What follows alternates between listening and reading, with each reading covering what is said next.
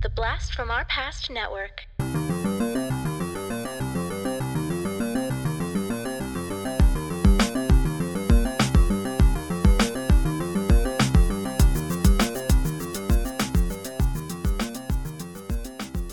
Hello, and welcome to the Blast from Our Past podcast. We're the podcast that brings you full on movie breakdowns, TV show reviews, and more, all from the things of our nostalgic past. I'm John, And I'm Adam. And today we have another album review for you.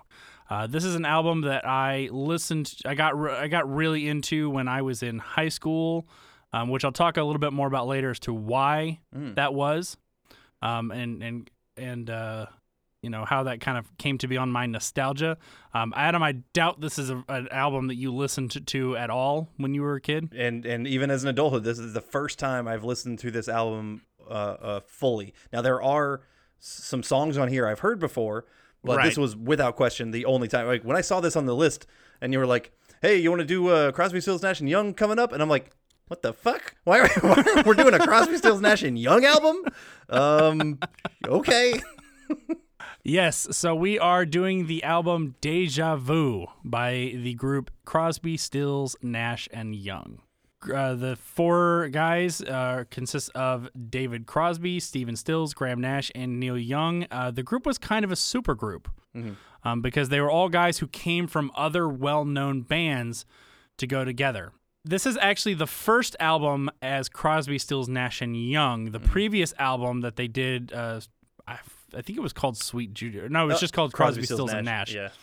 Um, was just the three of them, Crosby, Stills, and Nash, and then they added Neil Young in for for this one. So uh, I'm going to talk about. I want to talk about real quick where these guys came from. So there's a really good um, kind of VH1 behind the music episode on this that I watched in preparation for this album Okay.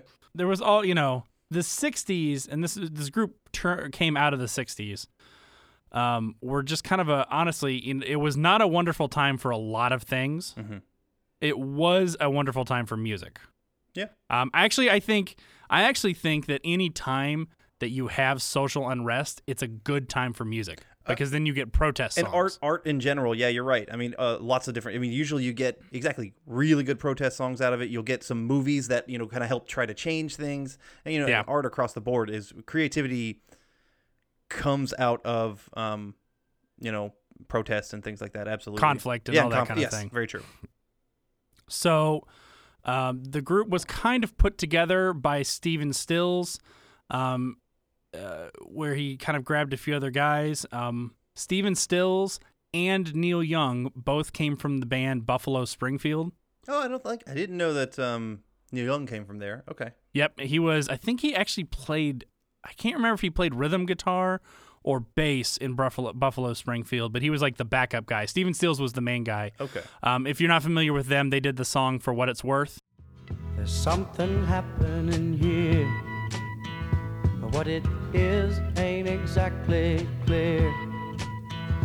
There's a man with a gun over there. A telling me I got to beware. I think it's time we stop, children. What's that sound? Everybody, look what's going down. very very hippie vibes with them Yeah, well, I mean, you're you're gonna get that a lot. Yeah, this is all i'm gonna say the word 60s hippie bands. quite a bit today quite a bit. Yes. um, uh, they they, uh, got David Crosby, who came from the Byrds, Mm-hmm. known for the song like uh, "Turn, Turn, Turn." Everything turn, a season, turn, turn, turn. And a time to every purpose under heaven. A time to be born, a time to die. Um, and then Graham Nash, who was actually from the British band The Hollies, oh yeah uh, the Hollies. who did stuff like uh, "Bus Stop" and "Carrie Ann." Hey, Carrie Ann, what's your game now? Can anybody play?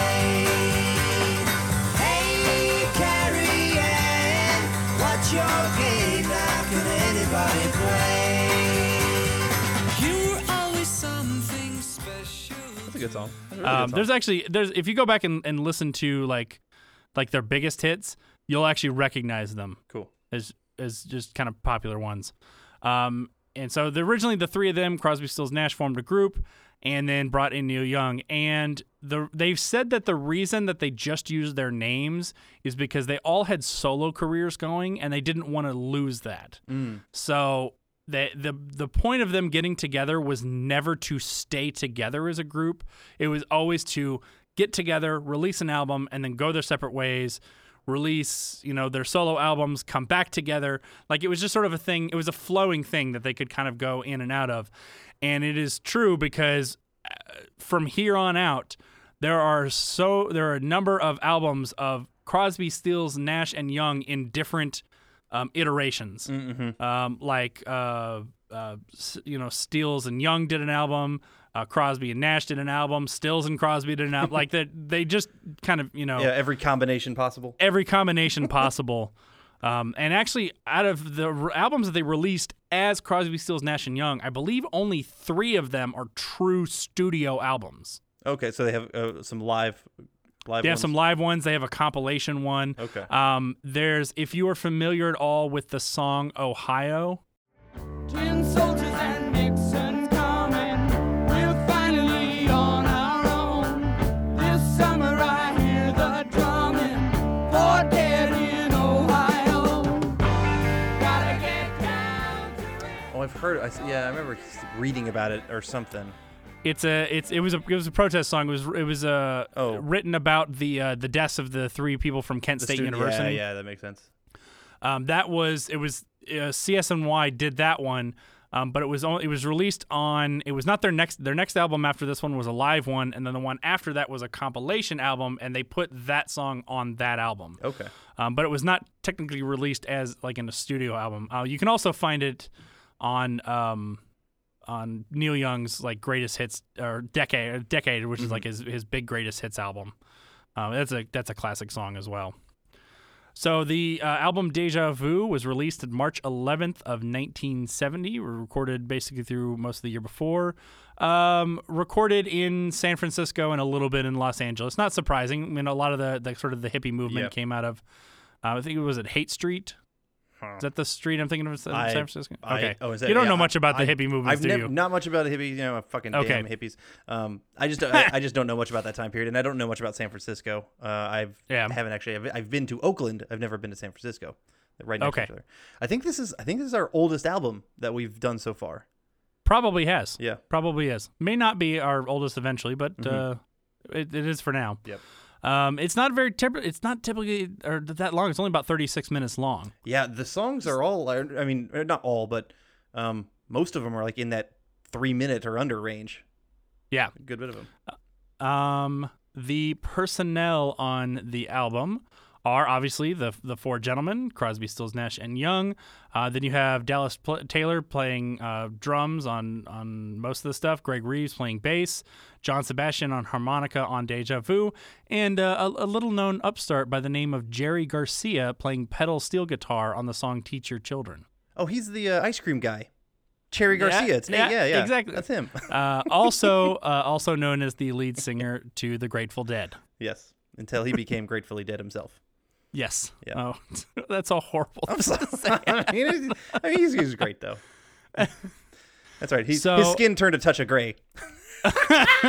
I actually love that song. That a touch of gray is a fantastic song. Yes. It, it's one. It's weird because it doesn't sound like a lot of their other stuff. Yeah. Um, it was very sort of pop and very 80s and, and very much I think in their chance of getting a radio hit. Actually, I think that was their only like radio hit Yeah, that makes uh, sense. ever. So, but they have other uh, great songs. So, uh, Adam, Mm-hmm. I, I'm sure you're wondering why the hell did I pick this album? Yeah, you said you listened to it in high school. I mean, I don't. Rem- I don't remember you listening to this one. You at least didn't play this one, you know, with us, with me, all that much. So yeah, why? Why are we doing this? So, when I was in high school, I played in a band. Your bass. Right, uh, I played bass in a band. Um, I was uh, I was I was known as a drummer, but I also um, had uh, played bass a couple times for like a couple of just bands that never went anywhere.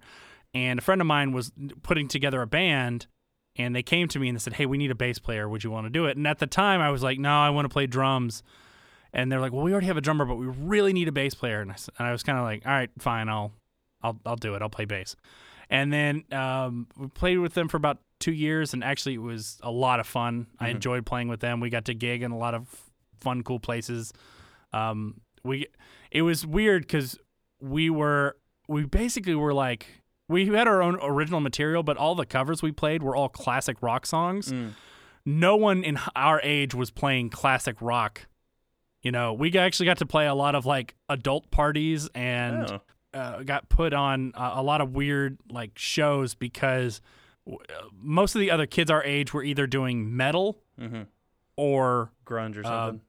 Well, it was metal, ska. Ska was huge at the time, um, or uh, kind of the the kind of the rap rock thing, like the 311 Rage Against the Machine type type rap rock, like not the like stupid Limp Bizkit one, but How dare like you? three three eleven. How dare you? In my presence, making fun of Limp Bizkit. I don't know. I actually like Yeah. Limp Bizkit to a point. You had yeah, we had like their that early that first album, the first big The album. first album, I enjoyed the first album. That might actually be one we talk about, which will be, I'm sure a lot of people will be like, really, that one?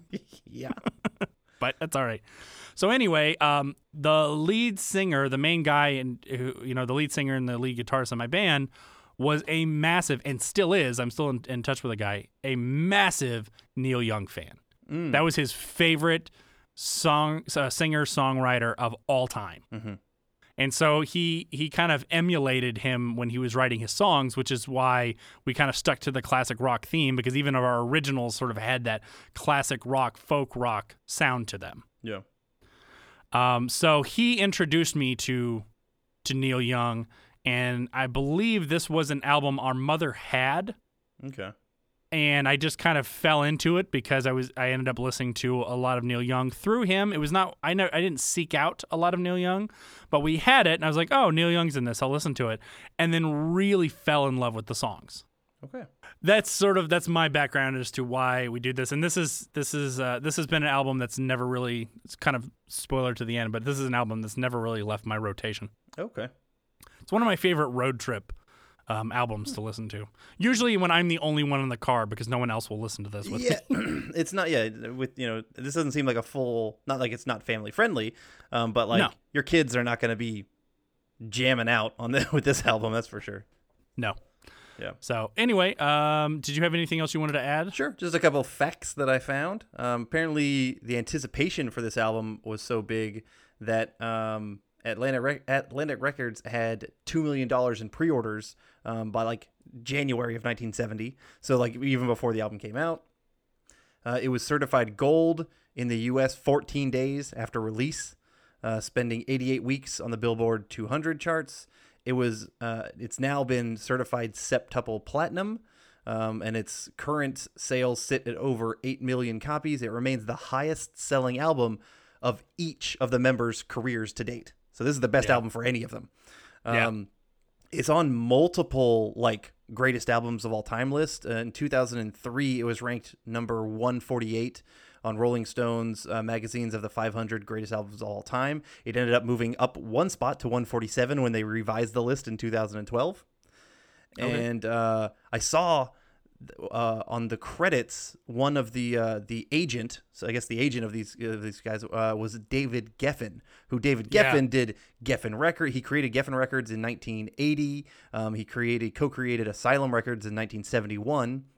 He also did uh, DGC Records, and he co-created DreamWorks Pictures in 1994. So David Geffen is a it's a mogul monster monster name in, in music and television. So that's it. all right all all good stuff Yeah. Um, and we're going to start out of the gate strong with, honestly, Adam, my favorite song on the entire album. Yeah. Uh, that is called "Carry On." Carry on my wayward young. Right? That Great. wrong Not- song. uh, wrong song. Okay. Here's here's carry on.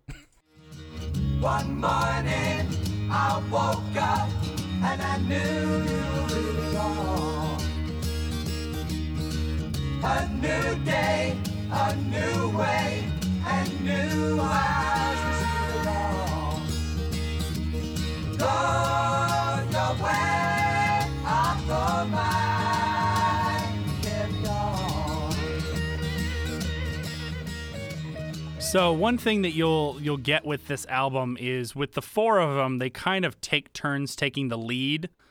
uh, and on the songs on a lot of these albums. However, what you come to Crosby, Stills, Nash and Young for is the harmonies. Yeah, it, harmonies definitely defines uh, some of these songs in particular, and, and Yeah. this one, this one uh, heavily. you know, the- especially that that folk rock sound, which was was big in the in the '60s. Um, that sort of folk rock, country a little bit. Um, we're taking influences from all these, you know, sort of Americana sounds, which uh, you know was it was nice. It was kind of a, a comeback for them. And uh, with this one, they just they hit you uh, in the head right out of the gate with the with the harmonies. It, like it's kind of like a wall of harmonies with them because before they had the three of them, now they got four guys. And Young is, is has got a pretty high singing voice, so Yeah, he does. uh, he reaches up there pretty good. Um, this one was written by Stephen Stills, and Stills takes the lead on it. Uh, and I think it is the harmonies in this one that that have always made me love this song so much. Yeah, I'd agree, and, and and probably similar to you. This is probably my favorite on the on the album as well. It's just it's a good, catchy, you know, good good way to start off this album.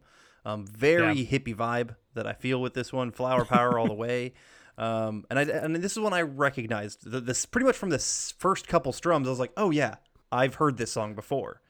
Yeah. Um, you know, and uh, I, I did. I definitely enjoy it. Yeah, you get folk folk music sounding, happy sound, happy feelings. Though the the, lyrics kind of contradict it. It's really you know when you listen to it, it's kind of about it's about a relationship ending, um, a lover left, and now this person has been left behind and has to carry on without her. Um, That kind of thing. And I kind of looked into just a, or I- from just kind of doing my research, I saw that um, these guys all had kind of relationship issues throughout the time, Yeah. like around this album. I think one guy's had a divorce, the other person was uh, was dating Joni Mitchell, and then they they broke up. Um, and then also uh, one of one one guy's wife died, I think tragically. Yeah, it was it was uh, David Crosby. I don't think I don't think it was his wife. I think it was his girlfriend. His girlfriend. Okay. It- but she, I think she died in like a car crash or something Yeah. like that. Not long before they started the album. Mm-hmm. So yeah, so there was there was a lot of um, you know, unfortunate relationship stuff that had happened around here, and, and a lot of loss. Yeah. So, but yeah, this is a good song. This is a really good song. Yeah, and uh, another thing that uh, Crosby, Stills, and Nash, particularly, but with Young also, are, are known for is um, uh, obviously they use a lot of electric, uh, not electric guitars. I mean, they do s- they use some electric guitars, but acoustic guitars is more for what they're known for. But they like to use them in interesting tunings. Which kind of give them an interesting sound, and in this one they're using a really detuned acoustic guitar. Uh, typically, the bottom note is is uh, is done to uh, E, and in this one they've done it all the way down to C. So you've got this kind of really loose sounding acoustic guitar because they've detuned the the notes pretty far down. So and they like to use weird tunings too, not standard tunings, um, which gives you some other sort of interesting sounds. They're very much known for that sort of thing. Okay. All right, uh, let's move on to the next one, which probably uh, I would, if I had to make a guess, uh, is probably their most well-known song off of this album. Um, I imagine that a lot of people know this song, and that is the song "Teach Your Children." You who are on the road must have a code that you can live by, and so become yourself. Because the past is just a goodbye. Teach your children well their father's hell did slowly go by and feed them on your dreams the one they picked the one you know by On the face of it, you could probably call this like a campfire song. hmm Yeah, it's a good way to put it. something you'd be singing around a campfire. Um, I l- actually I really love the the steel guitar that Jerry Garcia adds to this. Mm-hmm. I, you know, I mean, it, it people often associate uh, you know pedal steel guitar with with country, and it does give it a little bit of that kind of Yeah. twang to it. But to me, it, it it adds a lot. Yeah. You saying campfire, I then kind of looked at my notes and here's here's exactly what I wrote. They really sound they sound really nice together. It's very chill. I could see this as if I was out in the woods or in the mountains looking at nature's beauty with songs playing like this in my headphones. And so I got the exact same like uh, be out in the woods kind of uh, feel as you did. Um, it is kind of a um, Uh, not I wouldn't call it necessarily a feel good mm-hmm. song because it's it's you know it's it was at a time of turmoil. Mm-hmm. You know the the Civil Rights Act had just been passed a couple years before, or a few years before, excuse me, mm-hmm. and you know it, it's it's just kind of like you know teach your children. You know it's sort of like hate is learned, not born. Yeah. that sort of thing, without without saying it in so many words. Yeah, it uh, it reached number 16 on the Billboard Hot 100, and uh, some people, uh, people who are fans of The Office, might recognize this song because um, Michael Scott and Dwight sing it to some kids on a like bring your kids to work day, and they're they're singing teach your children. So yeah, Uh, it's not uh, not really what I would want to associate this song with. But so much better version. Yes, of course. Yes, much better version. Um, it is a little bit softer. Um, uh, Graham Nash uh, from the Hollies is the one taking the lead vocals. Mo- in most cases, the ones who who wrote their songs um, are the ones who are singing it. With one exception, there is one cover on this album. All right, let's move on to the next one, which is a David Crosby song called "Almost Cut My Hair." almost cut my hair.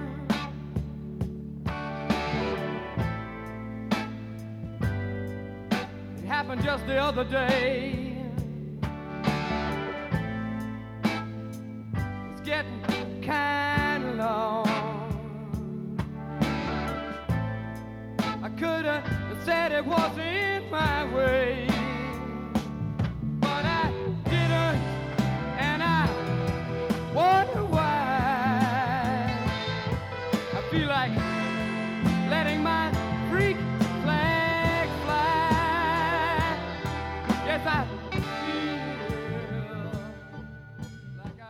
This is a song that I think when I was younger, I, d- I always just skipped it. I was never a big fan. As I'm older, I can appreciate it a little bit more and more for what it is. Um, it's kind of a hippie-ish song, or at least hippie themes. Yeah, you I mean, know, exa- talk about letting your freak flag fly, Yep. which is hard to say with all the fluh sounds. Yeah, it's, I mean, it's really yeah, it's it's absolutely about um, you know, him having his long hair, that hippie hippie style, um, but kind of feeling the social pressures and you know, and conformity of you know cutting your hair, and he almost gave into it, but then he didn't. Then he, you know he he he let it stay out and stuff like that. So, um, yeah, it's got some rebelliousness to it. I would say because this is the first time I've listened to it, um, this this one was easily my one of my least favorites on the album. Um, but, but I you know I haven't let it grow with me through time and kind of like you know this this is absolutely the first one. I do I always say I do appreciate the bluesier feel of this song. I'm a definite blues fan, and so you know just kind of getting um, you know that blues sound did make make me happy at least. Yeah, I will say the one thing you get is uh, you won't get too much up and down as far as tempo goes with this one. Um, they're fairly consistent. There's some up and down. A- That's not to say that there's no up and down, but what you're going to get is differences of feel and style. So even within the folk rock genre, we've got a whole bunch of different sounds. You know, we have different sounds between Carry On, Teach Your Children, and Almost Cut My Hair right out of the gate. Yeah. You have kind of the folk rock stuff, and then a little bit more of a country sound, and now we have a little bit more of a blues sound. So we are varying up, you know, what we're doing. Which I appreciate listening to an album. Absolutely. Uh, all right, let's go ahead and move on to the next one, which is also one that I've I've come to appreciate more since I've got older uh, than I did probably when I was a teenager, uh, and that is Neil Young's song "Helpless."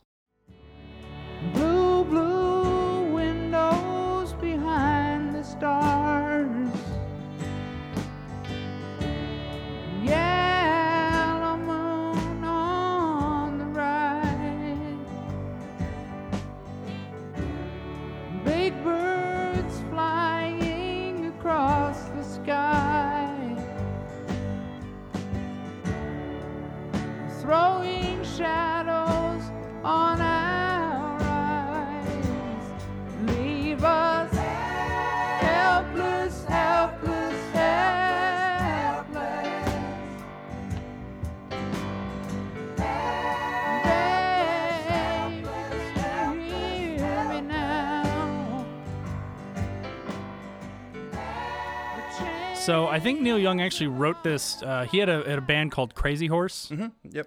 um, and I think originally this song was going to be for for that album. Was, wasn't Crazy then- Horse your AIM screen name for a while? It was, I remember that. Oh hell yes. And it, it had to do with the band. And I had so many people who were like, "Is this about the strip club?" Because that was a famous strip. There's a famous strip club that's sort of like there's different ones nationally called Crazy Horse. In fact, there's like two or three of them here in Las Vegas. Oh wow. Um, and so that's uh, all the time I got that. It's like, is this about the strip club? I was like, no, it's the band. I, that just that just kind of hit me. I totally remember like yeah the crazy. I was like wait a minute, you're Crazy Horse. I think it was, I think it was Crazy Horse 80, but like the A and the O were missing, so it was Hearse. Crazy Horse. 80. Yep. Good stuff. Oh AIM screen names, man. It's the best. Um, oh, where were we? All right. So this is another one, like I said, is is grown on me. Um, to me, Neil Young's voice, uh, uh, you know, as him with the lead, is kind of an acquired taste. I wholeheartedly agree with that statement. Um, I, I was gonna save it for I guess the second Neil Young song, but I'll just start it now. Is I I don't love his voice at all. In Yeah. fact, I I don't hate his voice, but I have to be in a very specific mood to like it. Um, and I wasn't I wasn't quite in that mood when when this one popped up. Um, it's it's a pretty song, you know, slower. de- There's definitely emotion to it, and I and I appreciate Yeah. that. Um, but yeah, because I wasn't like needing, I wasn't in that specific mood, whatever that mood is. Um, I just wasn't there, and I, I actually kind of find his voice more annoying than anything else. Like, Yeah. there's a couple songs I like. You know, they keep on rocking in the free world. That's a cool, you know, good rock song. I like Harvest Moon. Harvest Moon is a very pretty song. He does very gentle with that one. But whatever it was on Helpless, I was just kind of like, it's it's it's it's it's hitting me on the wrong way. It's kind of like the the Yeah. scratching on the on the chalkboard kind of sound. If if I had to, I would put him on the list of people like Bob Dylan and mm-hmm. Kris Kristofferson, who I think are amazing songwriters, mm-hmm. not technically great singers. Yeah, yeah, I agree with that. So um, I'm sure there'll be some people who agree with me, but I, I'm I'm sorry, Bob. I love Bob Dylan's songs. A lot of him singing is just kind of grates on me. Same thing with Kris Kristofferson. He writes mm-hmm. some really good songs. When other people sing them, I tend to like those versions better. Um, there's a really famous Kristofferson song called like Sunday Morning something, and I, I should remember the whole name. Um, I love that song, but I love it when Johnny Cash sang it, not not when he sang it. So Okay. this is the same thing. Um, you know, like with Frockin', uh, Frockin', with Rockin' in the Free World, I think Pearl Jam's version was sounded better Yeah, than uh, than yeah, Neil Young's absolutely. version. Eddie Vedder is definitely a better singer.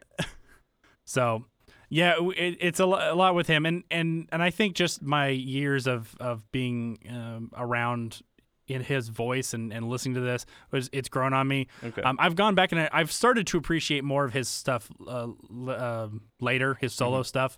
He's got some great songs. Old Man is a great song. Southern Man is a great song. Yeah, yeah, I've heard I'm sure oth- other songs with man in it. Um, sorry, uh, uh, Needle and the Damage Done. That's a great one. That's a that's one my buddy like used to sing a lot. Um, so anyway, all right, cool.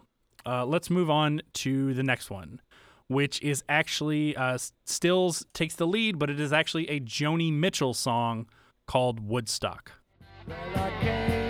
Well,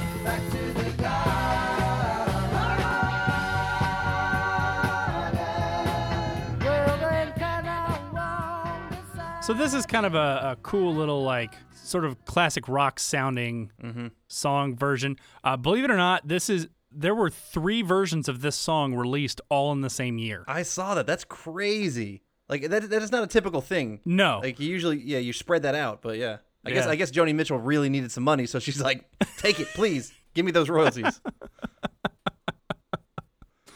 Um, I've been watching. Sorry, I'm going to go off a little story here. I Mm-hmm. had, I had been rewatching uh, Ken Burns' uh, uh, documentary on cl- on country music. Okay, well, I haven't that, I haven't seen that one. I've seen jazz, and I, but I haven't seen country music. It's a great one.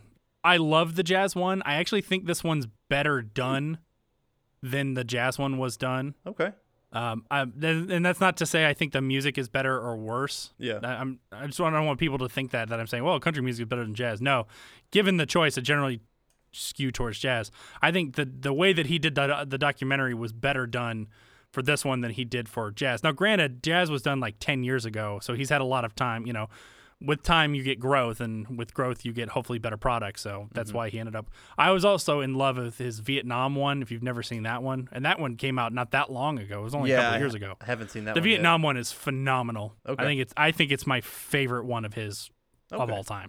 Yeah. But anyway, sorry, I was I see I already forgot what I was going to talk about. um, so I was watching that one, and oh, we're talking about covers, and uh, some country singer did a cover of a Bill Monroe song. Bill Monroe is a very famous uh, Yeah, uh, bluegrass Yes. singer, mandolin Yeah, player. He's he was one of like the biggest names in classic bluegrass. Yeah, and so he he talked about uh, how Bill Monroe was not particularly happy with the cover until the check came, and then he was like, "Dude, if you want to cover any of my songs, Yeah. you go ahead." That's funny. So yeah, I'm I'm sure with uh, with, with uh, Joni we're getting that. Um, what are your thoughts on the song? Yeah, so um, I I liked it. Uh, this was this one I definitely liked better than the the last couple that we've had. Um, it reached number eleven on the Billboard Hot 100, so this was their highest charting single from the album. Um, I listened to all three versions actually. I listened to this one, the Joni Mitchell one, and the Matthews Southern Comfort uh, version, which is a band that's kind of uh, not big out here, but they they're a British band, and it, their their song reached number 23 in the U.S., but it hit number one in the U.K. So I think like overall, it would end up being like the biggest biggest hit of the three. Um, I don't even Yeah. think Joni Mitchell's version charted, and I did not like Joni Mitchell's version. Um, I liked Okay. I liked this one. I probably probably liked this one best, and then a close second was the the Matthews Southern Comfort Band. So Okay. um, I got I definitely got some of that yeah some good classic rock sound, even still a little bit of that little bit of hippie vibe, but it just it grooved it grooved pretty darn well. Um, Yeah. and just kind of you know a little story about Woodstock. So yeah, I, I appreciated this one. All right, well let's move on to the next one then. Why not? Uh, and that is the song, or that is the title track, "Deja Vu." If I had ever been it before, I would probably know just what to do.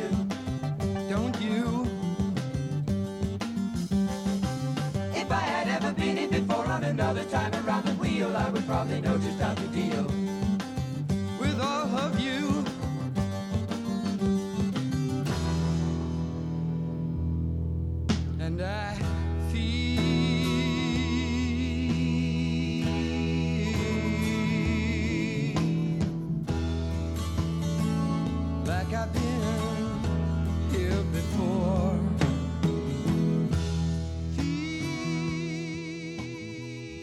This is I, I really do love this song. Uh, this is uh, one of David Crosby's songs. He takes the lead on this one. I think I like the first like third of the song more than I like the back half of the song. Yeah, If without that makes I, any sense. I have the exact same notes. I, I wrote really digging this song. Like at the start, I was like really digging the song, and then by the end, I was like less digging this song. Um, I mean, it's fine. It, it it starts off really good, and then it kind of chills out for a bit, and it kind of turns it on to almost like a like a jam band song. You just kind of Yeah. like it's like a little jam to it. So Yeah. I mean, I did. I felt like I'd heard this song before. Get it? Deja vu. but uh, no, Ow, awkward. I I'm 100% on the same with you. It starts off better than it's it, it was it sounded really unique and interesting at the beginning. Yes. I wish they had done more with that. Mm-hmm. Um, you you get this really cool like har- harmonized, funky guitar picking little thing going on. Mm-hmm. Uh, it moves pretty good too, and then they hit you with this really fast harm uh, harmonized singing, which is really cool. Really kind of comes out of nowhere. And then they slow it down, Mm-hmm. and I'm like, okay, okay, we've slowed down for. I can take, you know, dig this for the middle, but then we don't, r- Yeah. we don't really get back to where it, we don't get back to the same energy. That uh, I I love the song, but uh, usually if I'm if I'm uh, annoyed with it, I'll skip it once I get to the part that bores me. It's like, Fine. cool, I'm gonna listen to the beginning of this song and then I'm gonna move on to the next one. Uh, I did see that uh, this guy John Sebastian of the Lovin' Spoonfuls did harmonica for this one. Ah, Which- okay. the Lovin' Spoonfuls, you would you would totally recognize them. Oh, they did the uh, they did the the song that was the theme song to Welcome Back, Kotter. Oh, that's what you. I guess that's one of their hits. One of the other ones that you would probably remember. Do you believe in magic? That's a big Yeah. one. Um, yeah. they had a couple other hits. I uh, oh, they did "Summer in the City." I, that might. I don't Oh, know yeah, if that was a- originally. that's them, a classic one. Yeah, that is a really good one. Um, so yeah, so there's uh, a couple a couple big ones right there. Uh, did you ever have to make up your mind? That's another one. Okay, I'm sure if I heard Do you know it, that one? I'm, if did I heard you it, ever have to make up your mind? yeah, yeah, I do recognize that. yeah, that's another So, one. Yeah, but so anyway, he did harmonica on Deja Vu. Cool. I feel like I heard this song before. You've already said that. I, feel, I, I feel like you've said that before. You you took you, you got my joke, John. Thank you. Yes, I. and you ran with it as opposed to just being like, ugh. well, sometimes, sometimes you got a yes and. Yeah. All right, let's move on to the next song, which is called "Our House."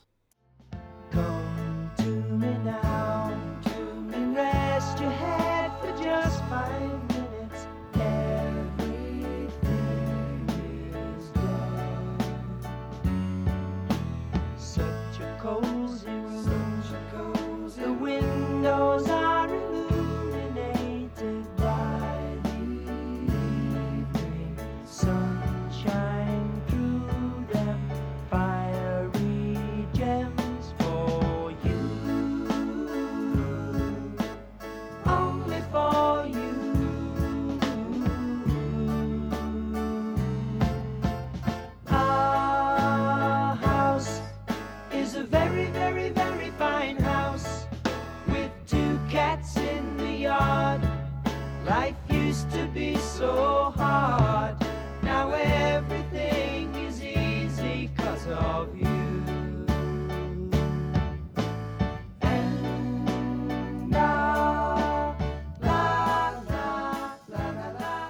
I uh, I think this is a really sweet song. I've always kind of liked this song. It's not you know it's not a, it's not terribly upbeat, Yeah. um, but it's it's a it's a nice uh, sweet little song.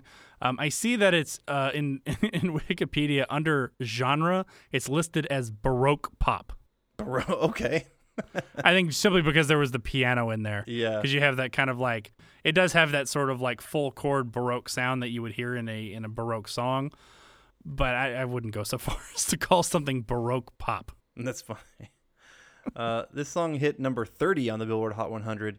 And for me, I probably felt um, that this might have been like the best known song from the album, mainly because once they, they hit it, I was like, oh, yeah, this is the very, very, very fine house song. Uh, Yeah. which is just it's just that that chorus is a to me a very um, memorable one. and A lot of people will recognize that. Yeah. So I I mean I I don't disagree. I mean I I- I would have put it number two if I was ranking Okay. them that same way. Uh, that the chorus uh, is one that a lot of people do recognize and probably only remember the chorus.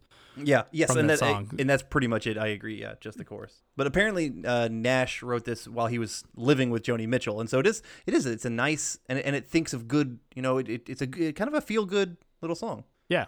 Who I although I I've always questioned like why would they have two cats in the yard? Yeah, know, they're weird. They're hippies, John.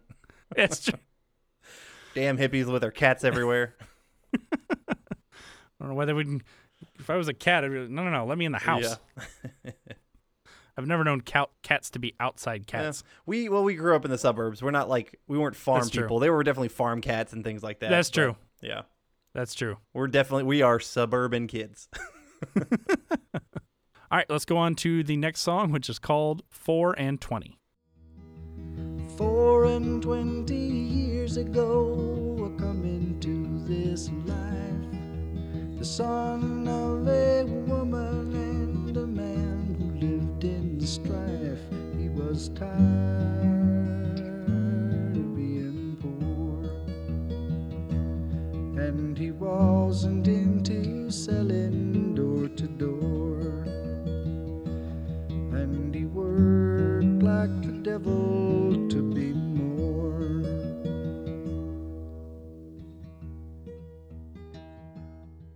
This is um, probably along the same lines of Teach Your Children. I Mm-hmm. equate this as being sort of like an outdoor song, not because it, mostly because when I'm when I'm doing like deep thinking, I'm usually outside. Mhm. I like to be outside. I like to to be Yeah. out in nature when I can. Um, I never really consider myself uh, much of a hippie, but I do like being outside. Like occasional, go for the occasional walk in the woods and stuff like that. Not that I have any woods to walk in nowadays. It's Vegas. I live in the it's, you desert. Desert, yeah. Um, it's a sweet song. Yeah. You know, there's uh, to me, there's not much to it. It's basically just I think Stephen Stills by himself. It is. So uh, one of the things was, you know, this song kind of stands out because it's the only song uh, which was both written and performed, only performed by one member of the band. Uh, Yep. Basically, when I guess when somebody was, you know, trying to ju- or talk ask about that, uh, David Crosby recalled, "We just said it's too damn good. We're not touching it." And so, um, still, Stills wanted Crosby and Nash to like sing harmonies on it, and they're like, "No, no, no. Yeah. we like it as it is." And so that's Yeah. that's how it went. But it is. And it- I, it- I Go, go, go ahead. Oh, is it? No, yeah, it ahead. is. It's soft. It's emotional. It's, it's very. It's a very pretty song. Mm-hmm. I mean, I, I like it enough. I probably I probably would have liked the harmonies because like that's the kind of stuff I'm digging on most on this album. So I probably Right. wouldn't would have mind that. Um, but yeah, you know, it's an emotional. is a nice, little nice- song. It is a nice change, Yeah, though. fair it's enough. a nice change of having one song with just with just one voice. Mm-hmm. Uh, let's go on to the next song, which is called "Country Girl." Winding paths through tables and glass. First fall was new.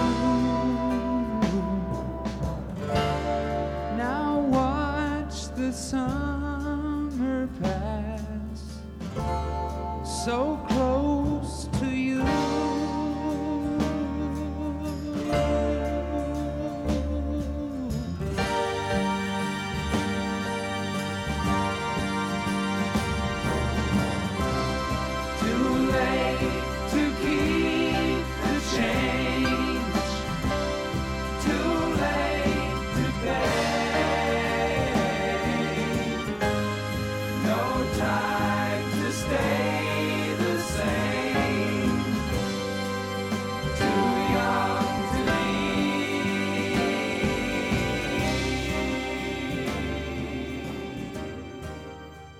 So this is a song that I imagine I would hear being on an acid trip in the '60s.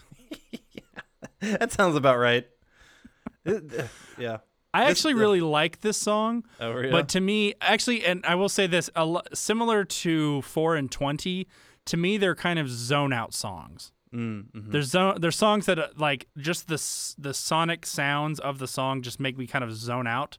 So I don't necessarily focus on what the song is doing. It's just kind of the sound that's you know permeating the background of whatever it is I'm doing. And this it, it's not one where uh, you know I wouldn't play it in the background while I was like cleaning or something. It's something that I would play in headphones while I was like laying down, you know, looking up at the clouds or just kind of like sitting on the back porch swing or something like that.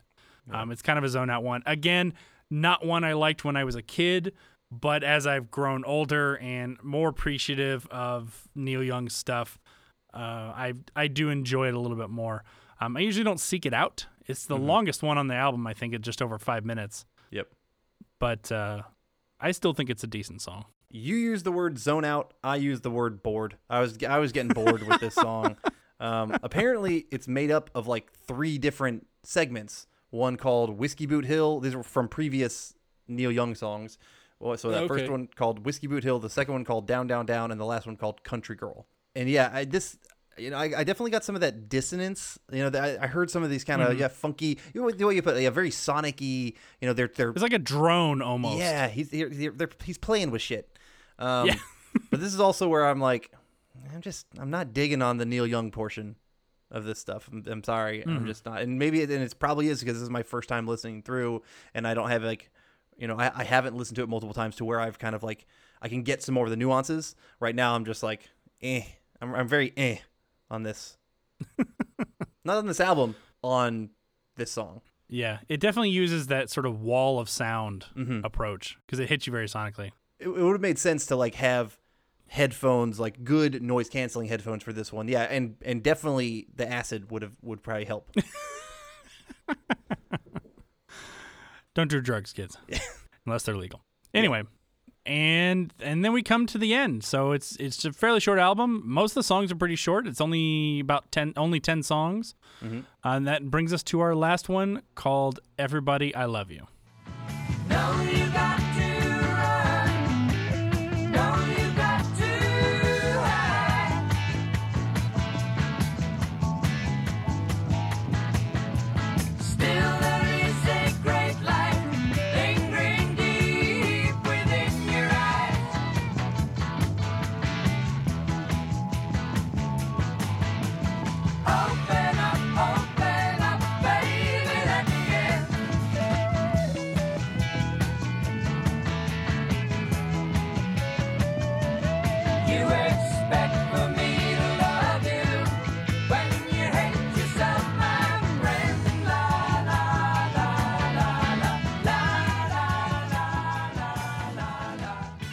So I do like that we end with that sort of classic CSNY vocal sound. Yeah, Um, sort of similar to what we started with uh, with Carry On.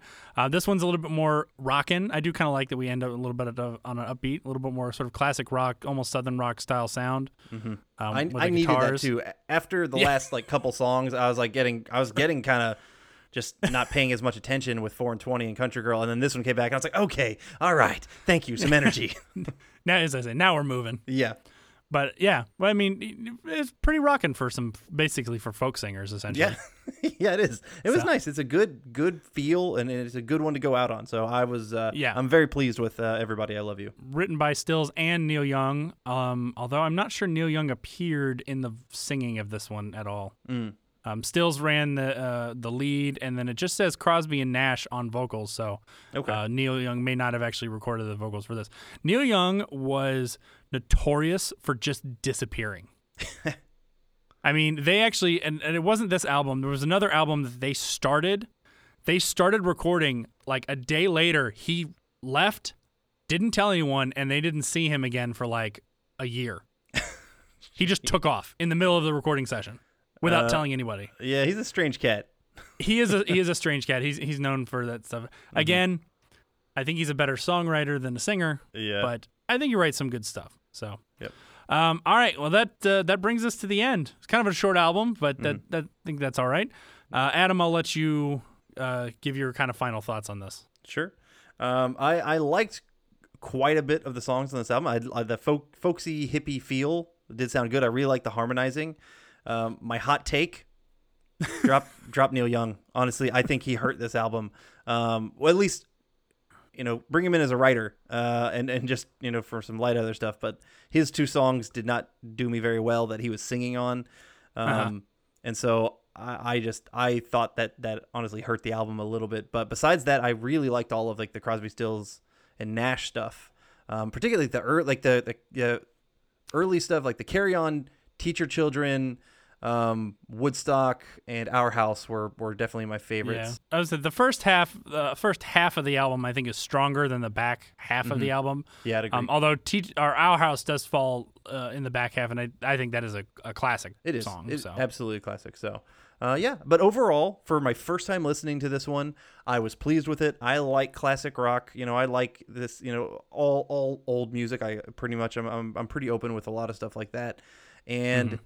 Uh, yeah, this one, you know, I I felt like. I wanted to put a little flower in my hair and you know take a take a little toke, uh, which is not legal here in the state of Georgia. Um, yet I'm sure it'll probably get get legalized. I moved It'll to Cal- I, moved, I moved to Colorado, it got legalized. Moved to California, it got legalized, and now I'm in Georgia. It'll probably get legalized, even though I'm not I'm not a smoker. it's not my thing. Um, but I say I say tax the hell out of it uh, and let it you know let your freak flag fly.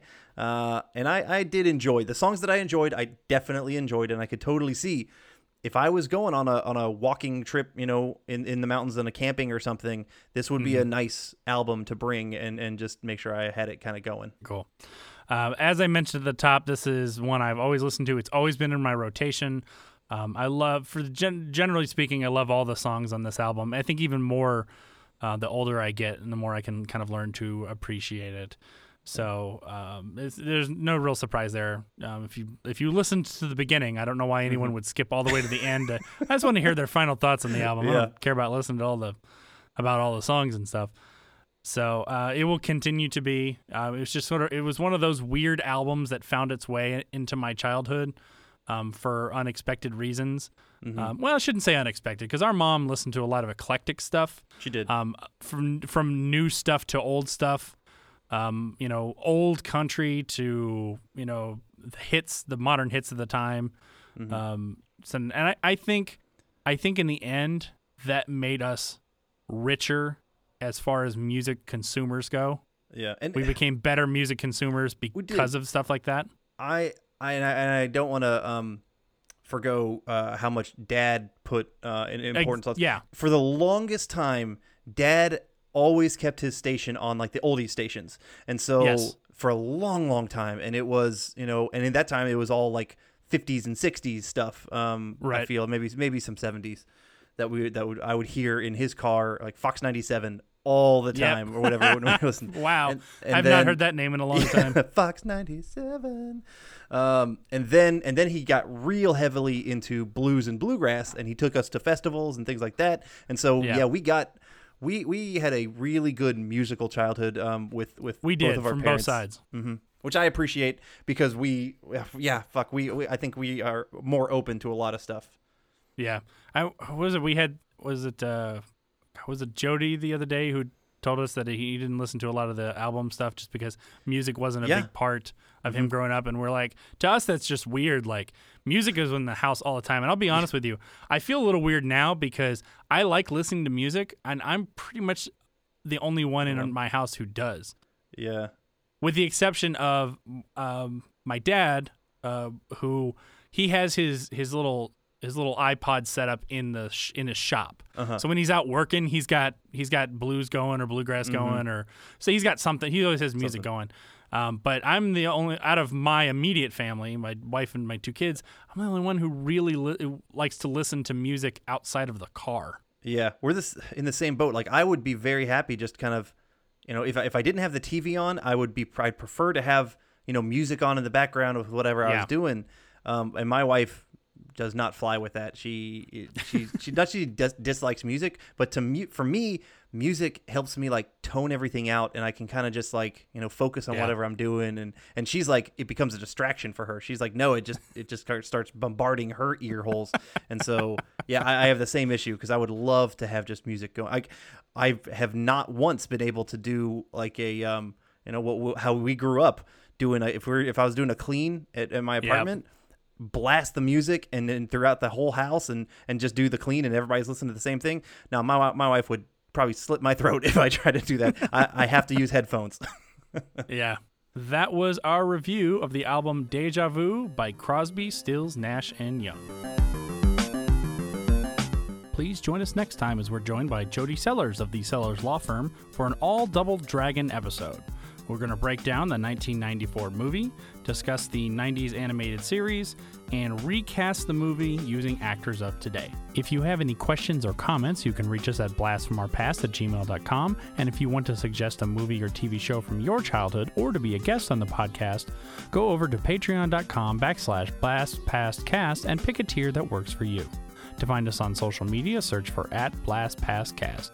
So until next time, I'm John, and I'm Adam. And thanks for joining us. See you next time.